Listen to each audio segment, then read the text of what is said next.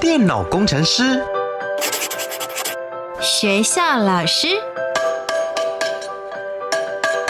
铁匠职人，自媒体电商，表演艺术家。你的未来想做什么？365行职场技能，职人带你一窥职场内幕。开箱职人吧 Ladies and gentlemen， 各位学弟学妹们，欢迎来到开箱职人吧，我是你们的学姐涂洁。今天节目当中呢，要为大家开箱的这个职业，学姐我诚实说，我觉得我没有那么熟悉，因为我自己本身高中的时候呢念的是3类组，可是我后来我实际真正踏入产业的时候都是在做1类组的事，我相信这个应该有稍微一点点提示了。先来听听今天为我们开箱职业的舒曼学姐的声音。Hello， 大家好，学弟学妹们，我是舒曼学姐。舒曼学姐非常有元气，元气满满。究竟她做的是什么样的职业呢？3个职场关键字，学弟妹们，我们一起来猜猜看哦。Master 职人 Key Words。 首先第一个职场关键字是吃的苦中苦，方为人上人。这个听起来感觉是在课本里面会听到勉励人的话，但你的职业跟吃苦有什么关系吗？来到我们店里的人呢，他有的时候带着我们店里的食材回去吃了以后，他可能会觉得有点苦，可是呢他可能经过几次的调理以后，他就会觉得这个东西他可能渐渐的比较不会这么的苦，对他的身体也会有更多的帮助，那他会成为一个越来越好越健康的人。 OK， 所以吃苦是会有回馈的。对，所以你们的吃苦不是精神上的吃苦，是真的吞进去的，你刚刚讲到的这个食材有可能是会让你感觉到有一点苦涩的哦。那么第2个职场关键字是什么呢？原来黄土跟大便都可以吃啊。等一下，通常大家就说你吃大便啦，这通常感觉好像在骂人哦。但是对于你们来说，这是其中一个帮大家解决问题的方法。没错，对我们来说就是有一些大便啊，就像是可能蝙蝠的大便，那它其实是可以帮助就是夜盲症的人的。真的假的？真的。那也有一些像是鼯鼠的大便，它可以就是帮助我们行气啊，就是止痛的效果。OK。然后或者是黄土，就是以前的人可能他们在有一点中暑、痢疾这种，就是他们就可以服用这个黄土，对他们来说是有帮助的。OK， 所以很多人就想说，天哪，我月底要吃土了。不要再这样说了，因为有的时候土是能够帮助你变得更健康的哦。最后一个职场关键字是什么呢？预防重于治疗。这个听起来就很像是大家如果要保养身心健康的时候常常会听到的 slogan。 没错，像我刚刚有提到就是吃的苦中苦，方为人上人，那个是在你可能就是有一点点身体不舒服的时候，你要来我们的店里就是配一些食材，但是像我说预防重于治疗的话，是在你平日的时候，你可能可以透过一些可能茶饮或者是一些汤，这些就是可以去喝，那就是可以帮助你，让你的身体更健康，有点温补的概念。对，有点温补，那就是重于就是叫大家要平时都要好好的保养，对，所以就不要等到问题发生的时候才找舒曼学姐求救。究竟舒曼学姐做的是一个什么样子的职业呢？请帮我们揭晓。我是在中药行上班的店长。是的，今天为大家邀请到的呢，就是新博爱药行的店长舒曼学姐来到我们的节目当中。其实我们刚刚讲了很多提示，有没有温补嘛？对，我都一直在想说有什么温补啊，或是什么。他很客气，他都讲说食材哦。那其实如果认真说，应该就是药材，对不对？以前的中药材们，对，药材。可是其实有很多东西现在就是在我们现在法规来说，它不是只有单单的药材，它也是当一个食材，像是枸杞、红枣啊这一些。它都已经是食材等级了，所以我们可能去外面的餐厅，你也会看到有很多药膳汤上面都会有放一些枸杞啊、红枣、黑枣这些。对，是。所以今天在节目当中呢，为各位学弟妹们，我们就一起要来认识到底中药行是一个什么样子的职场环境。如果你对于中药或者是医药这一块有兴趣的话，你应该要什么样子的方法才有机会可以加入他们呢？职人百科 menu。Hello， 我是舒曼，我是一间中药行的店长。在我们的药行可以做的事就是替客人抓药，客制他们需要的药膳，提供养生资讯。店里也会严选药材，提供最好的品质，为客人的健康把关。那么故事从头开始说起，想问一下舒曼学姐，当初怎么会接触到中药行这样子的职场的？哦，因为我们家其实从我阿祖开始算，就是阿祖以前就是在做中药行的，然后就是我从小就住在中药行里面，那是一直以来我从来不觉得我应该会接中药行的这一个店面。哦，你就是那个啊，《俗女养成记》哎，对对对，你就是里面的女主角的角色啊。我从来不觉得我会接啊，但是为什么？但是就是在大学毕业了以后，就是有一天吧，就是。我本来想出国念书，但后来家里就是跟我说，就是还是希望你在家里先帮忙。结果就是这个帮忙呢，就帮到了现在这样子，一帮很久哎。对，就是那个时候也是刚好就是在家里就是店面顾店的时候，看到有客人进来，他说买四物，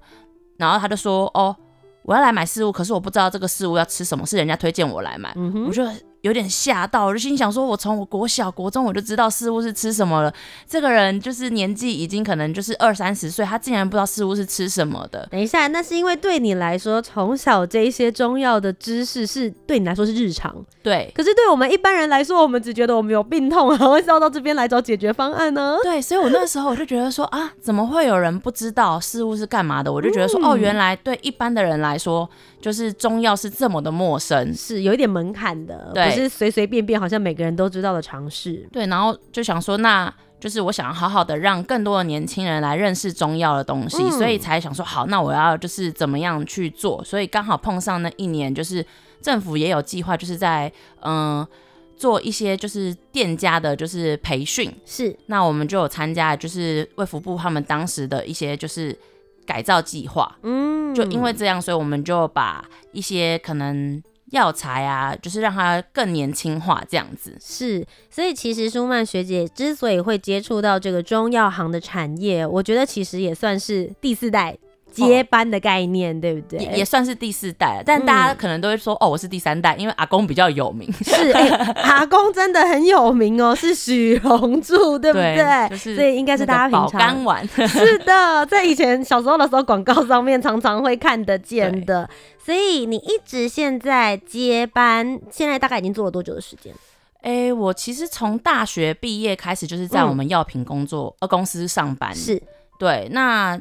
到现在是2022年，哇，我也在那边有10几年了，好不好？透露年龄，大概10年，就是已经有待超过一定的年限了，有待超过了。是，那我很好奇，你当初回家的时候就大学毕业，你大学念什么科系？我念气管系的。哦，所以跟中药完全不相干，不相关联。可是你就回到了家里之后。你当时有发现中药行，或者是大家想象中传统的中药行，你有发现一些什么样子的问题，或是你觉得可以把它做得更好的地方？就是大家可能对于中药行的想法，就是它是一个很古老的店面，然后昏昏暗暗的，对，就一样戏剧里面看到的那种感觉。对，可是就是我回去的店面以后，就是其实我有发现，就是其实我如果把店里就是改造的好像就是有点明亮，然后呢就是弄得干干净净的。比较多人经过的时候，我们出门逛街嘛，你都会看到，这个店看起来好像很亮，就会去看一下，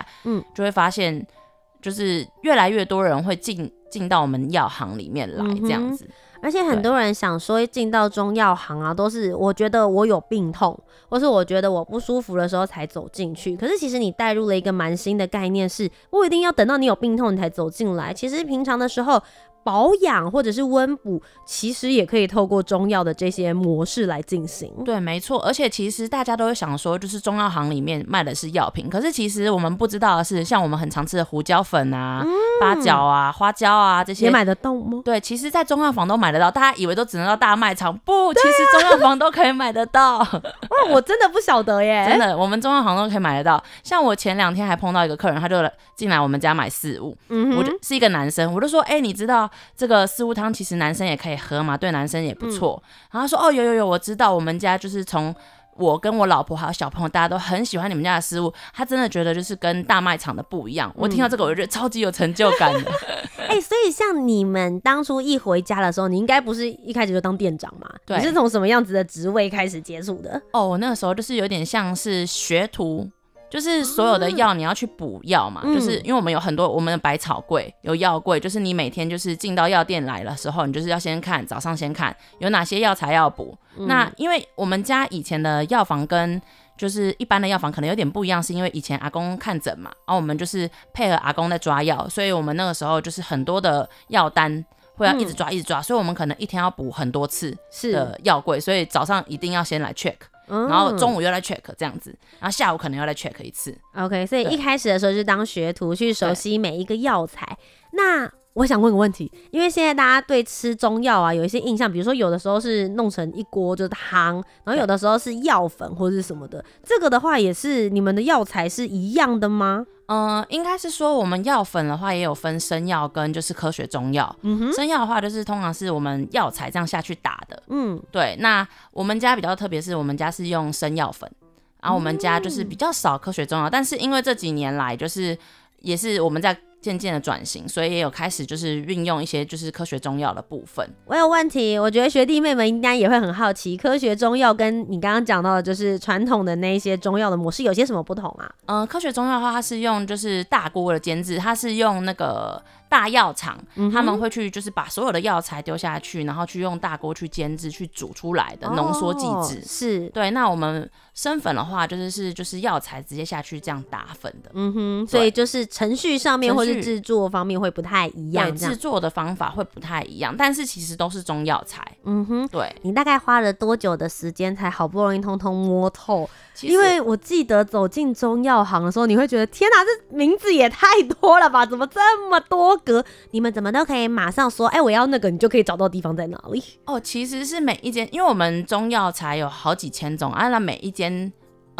每一间对，可是每一间药行就是会按照你平时用的常用药，可能备了几百种药这样子。是，对。那像我们家的格子，就是可能因为以前阿嬷她就是很聪明，就会把譬如说，哎、欸，假设妇科病的药材放在哪边，它就是会分门别类、哦、然后或者是筋骨方面的、嗯、就是可能就是这一排，所以你大概就先记哪一排是吃什么的，那再从里面去记就是哪一格是放哪些药材这样子。是，所以每一个中药行你们会有自己的小 paper， 对，就是放药的规则，或者比如说大家比较常抓的某一些药你们会放在一起这样子，没错，嗯，就是每一个药行他们自己的药柜都会长得不太一样，是，对。那像你从学徒然后慢慢的变成店长，这段花了多久时间？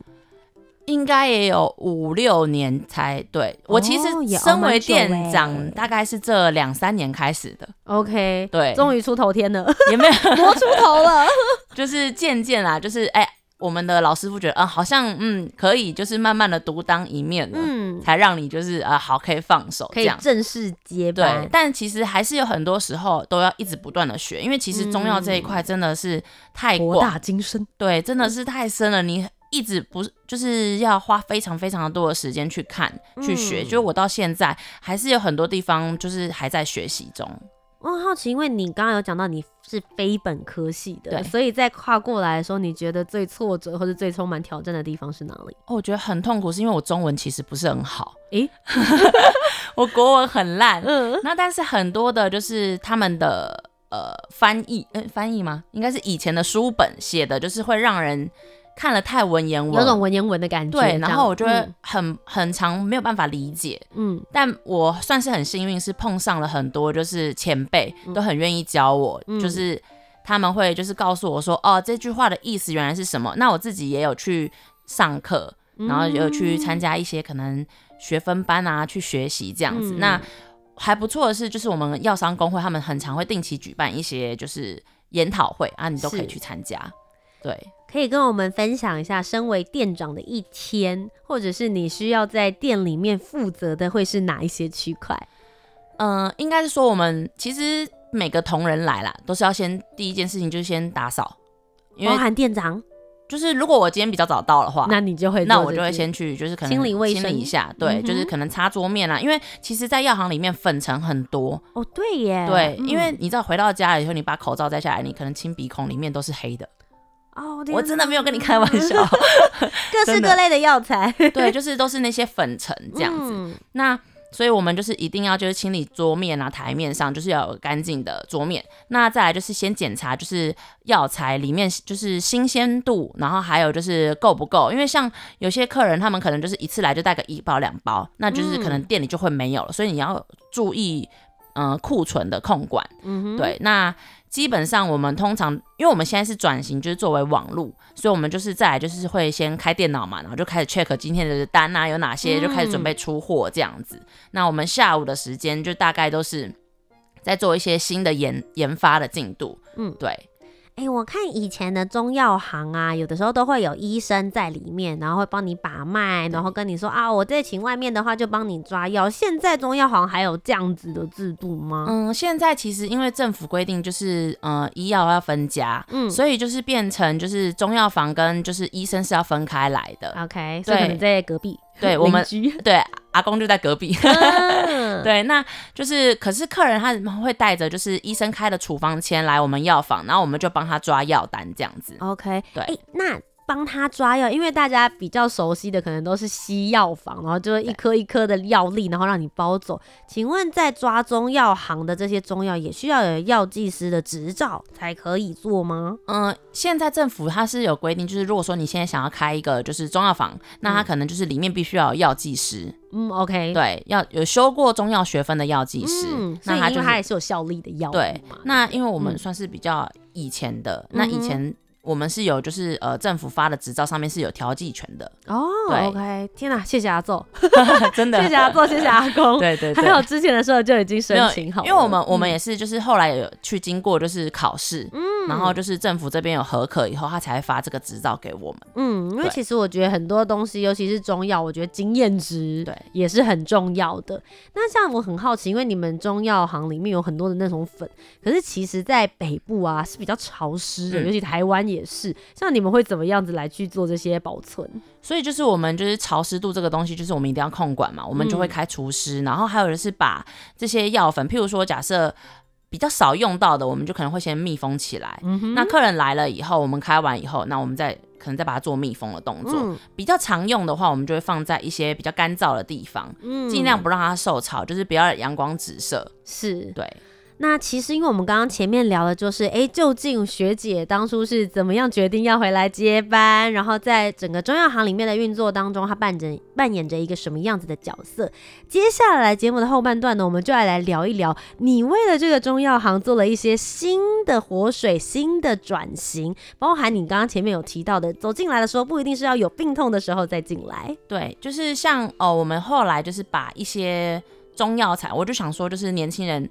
要怎么样去认识中药这个东西，所以我们那个时候创了一个品牌叫做童话茶渍，童话故事书的童话。对，然后为什么叫童话茶渍呢？是因为那时候我跟我姐姐就想说要让大家就是可能就是一天喝一杯茶，然后就是边读我们里面有一个书签，就像小时候妈妈会讲床边故事给你听，童话故事书的概念，那你就可以去认识中药材。所以我们当时是设计就是茶包都是有一个书签，那个书签上面可能就写说你喝这款茶可以怎么样帮助你，所以我们那时候叫童话茶渍。那就是把这些东西，就是我们会特别去严选啊一些大药厂的安心药材，那在它就是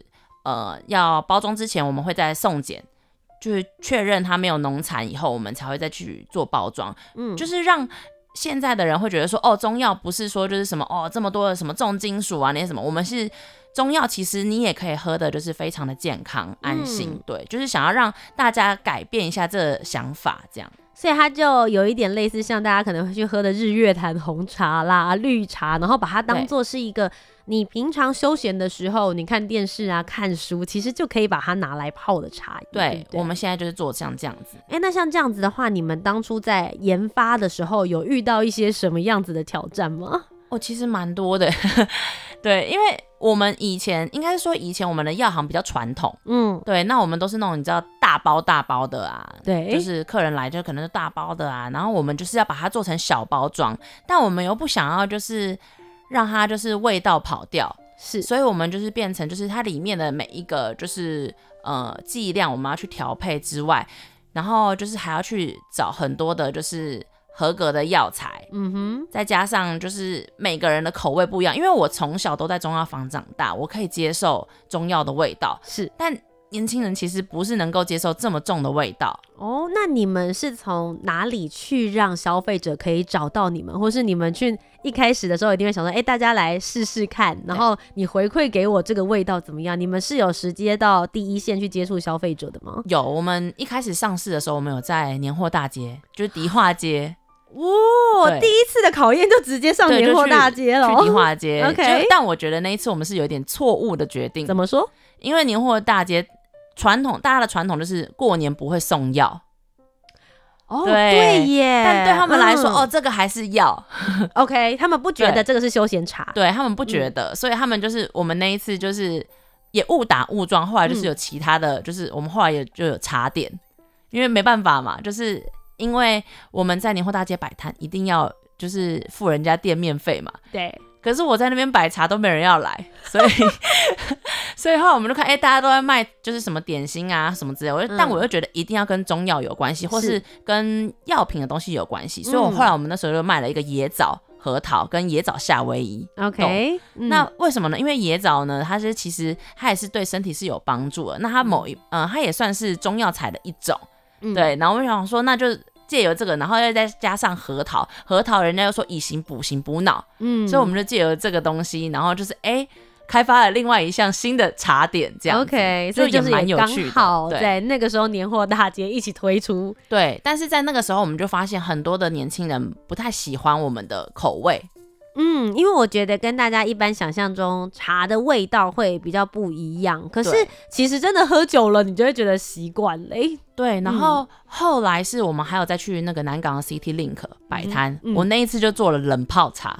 很奇怪哦，热的年轻人不喝，冷泡茶哦，大家就一罐一罐带，超诡异的，很奇怪。大家就喜欢凉凉的东西。对，就是年轻人可能思维还没有就是到就是我想要喝温热的东西，就大家觉得方便要清凉一下。对。所以后来你们就摆摊，然后认识了消费者，知道他们真实的回馈。后来你们做了几款不一样的口味？我们总共有5款，现在就是5款茶就是都是在就是童话茶之这个系列下，是有可以给不同的人或是不同的需求可以喝，是不是？对，就是有保肝茶，就是当然免不了一定要有保肝茶，经典对，经典款保肝茶， 对，然后还有保养喉咙的啊，然后祛湿的，因为我们就是日常生活就是都会做冷气房什么的，湿气重的话其实对身体是非常不好的，所以有祛湿气的，还有就是还有油切，帮大家就是消化，对，帮助大家消化的，或者是就是补气的，对，就是一般人就是其实平时你要补气，气足了以后你的气血循环好，就比较不会手脚冰冷这样子。你当时回来的时候创了一个这样子的新的品牌，然后跟姐姐一起努力的去做推动。我想要问一下，就是家里的老一辈的人家，或者是那些老师傅，怎么看待你们做这件事情呢？那个时候他们就觉得说我们有点太冒险，因为我们名字取的比较感觉跟他们没有关联，或是跟中药没有关系，对，完全没关联。但确实真的一路走来真的很辛苦，是因为我们一直要改变大家的想法跟看法。因为我在摆摊的时候，人家就因为我们做的太可爱了，人家以为我在卖童话故事书，不是在卖茶。对，所以就其实前面几年真的蛮辛苦的。但是后来就是我们也算是有一点点的误打误撞，又再误打误撞一次，就是刚好又碰上了疫情的关系，所以大家又开始重视养生这一块，然后就是变成更多人来注意中药这些东西，才发现渐渐的就是大家可以接受这样子的东西，对，那就现在就是越来越好。其实舒曼学姐虽然刚刚就一直很谦虚的跟我们讲说误打误撞，但我真的要跟学弟妹讲，误打误撞的意思是你要先撞对，不然你就没有机会去等到那个机会，你要一直去试，一直去尝试，就是即使人家不看好你，但是因为我爸爸那时候就说啊，算了，你就让他去闯，他跌倒了他才知道不好意思，结果我跌的没有很重呢，就是跌的有跌啦，也有跌，然后但是我从跌的当中又学习到更多不同的东西，你就会发现更多不同的想法。有些时候他们老人家的想法还是有一点点的，就是经验在啦，你还是可以参考。对，回来接班大概10年左右的时间，你觉得最有成就感，然后觉得说啊，还好我有回来，还好我有做这件事情的那个时刻是什么？就是一定真的就是不免说就是。当大家说你的东西有效的时候，对，就是因为我从来没有想过说，我可能就是只是告诉人家说，你可以吃什么东西这样。譬如说，好像我之前有个朋友，我就跟他讲说，他说他很常月经来的时候不舒服啊或什么，我就跟他讲说，不然你就有空的时候你就去抓个食物汤啊，这样补一补啊。如果你会腰酸，那你就可能再加个什么东西这样下去。结果他下个月他就跟我说，姐姐，我那个真的妹子来的时候就不会腰酸，然后我就觉得哇，然后他就开始，他从前不吃中药的人，他从那时候开始就是开始真的每个月都会吃中药，然后我就觉得听到了以后，我就觉得哇，就是很棒，就是觉得就是很有成就感，就是这个人因为我开始吃中药，他开始重视中药这个产业了，这样子。那你有觉得你自己呢，就有变得比较健康吗？或是比以前更注重这件事情？其实我有，就是而且特别很常就是在可能我们要开发新产品或什么的，我就会自己开始一直不断的炖药膳，熬起来是，对，就是一直不断的吃，然后或者是有的时候，因为我们中药好像不免说有时候可能要帮客人就是可能带炖燕窝，然后想说那也开始吃燕窝这样子，自己顺便多炖一份，对，自己多炖一份，客人要我就多炖一份，然后就自己开始会更注重保养这个东西。对。那如果今天听完了节目之后，有很多学弟妹妹也觉得我未来也想要尝试看看在中药或者是中医这方面来去做发展的话，你会建议大家也许有哪些的职业或是哪些的 position 也可以一起来加入你们的产业？其实我觉得中药这一块就除了不免俗就是可能中医师啊、药剂师或是西医师这一块，因为我觉得其实中西是可以一起并就是交流的对，就是所以我不会特别排斥什么西药或什么的，就是大家是可以一起交流，一起让这个大家健康更好。那在这些之外，我觉得就是中药这个东西，因为我们都说就是要先预防嘛，那你一定要吃，那吃的话我觉得像是可能营养师啊这一些都蛮适合可以一起讨论。那有一些可能就是品管啊，或者是有些他们是做实验室的啦，品管这些也很重要，是因为我们每一个药材要出来之前都是需要这些品管就是去做就是检测啊这些，我觉得都实验室的这些人员也都很需要，就是可以一起参与一起讨论的。对。那想要问一下舒曼学姐，接下来未来不论是对于新博爱药行或者是对于你们所推出的这个新的品牌童话茶制，你还有些什么未来想要挑战看看或是努力的方向？再来未来我们可能会推出另外一个新的品牌，那新的品牌名称就是大家敬请期待。好，最主要会是什么样方向的？就是在偏善于养生的药膳。OK， 对，药膳就是等于有点像是厨房的料理。厨房料理系列，你们先攻占了下午茶时间，现在要攻占大家的午晚餐时刻，对，就是大家就是药膳啊这一部分。对，那当然里面到时候也是会有一些茶款啦，对，就是到时候我们会就是可能一起结合在一起这样子，或者是还会有一些其他不同的，就是大家可以期待一下下，可能会跟不同的产业一起做合作。对，如果回去想到大学时期的你，或者是十几年前的你，再给你一次选择，你还会决定要回家吗？我应该还是会回家，因为当下可能不会觉得，但是我现在很热衷于就是我这一份工作，对，而且我觉得就是如果我可以做好这个传承的话，就是不是只有帮助到我自己，我就是可以帮助到更多的人，那就是传承这个东西，中药这个东西，就是大家日常生活都可以碰到的，就是真的，你不要觉得它这么的可怕，这么艰深。对，今天非常谢谢舒曼学姐来到开箱职人吧当中，为我们开箱了有关于中药行或是中药这一个产业。那如果大家对于不论她刚刚所推出的新品牌或是接下来的药膳系列有兴趣的话，他们应该在网络上面搜寻什么才可以找得到你呢？我们 FB 的话是搜寻童话茶制，就是童话故事师的童话，然后茶是茶品的茶，杂志的志，童话茶制就是我们的茶包系列。对，然后就是 Instagram 的话，我个人的话应该是 Holly Xu OK， Holly 是他的英文名字。其实我也是认识他的时候都是叫他 Holly， 我今天突然要叫他舒曼学姐，我好不习惯哦。对，我可能回去要把它改成许舒曼。好的，今天非常谢谢学姐来到我们的节目当中，谢谢，谢谢，谢谢。那么各位学弟妹们，我们今天就要下课咯，我是你们的学姐涂洁，我们下周节目再见，拜拜，拜拜。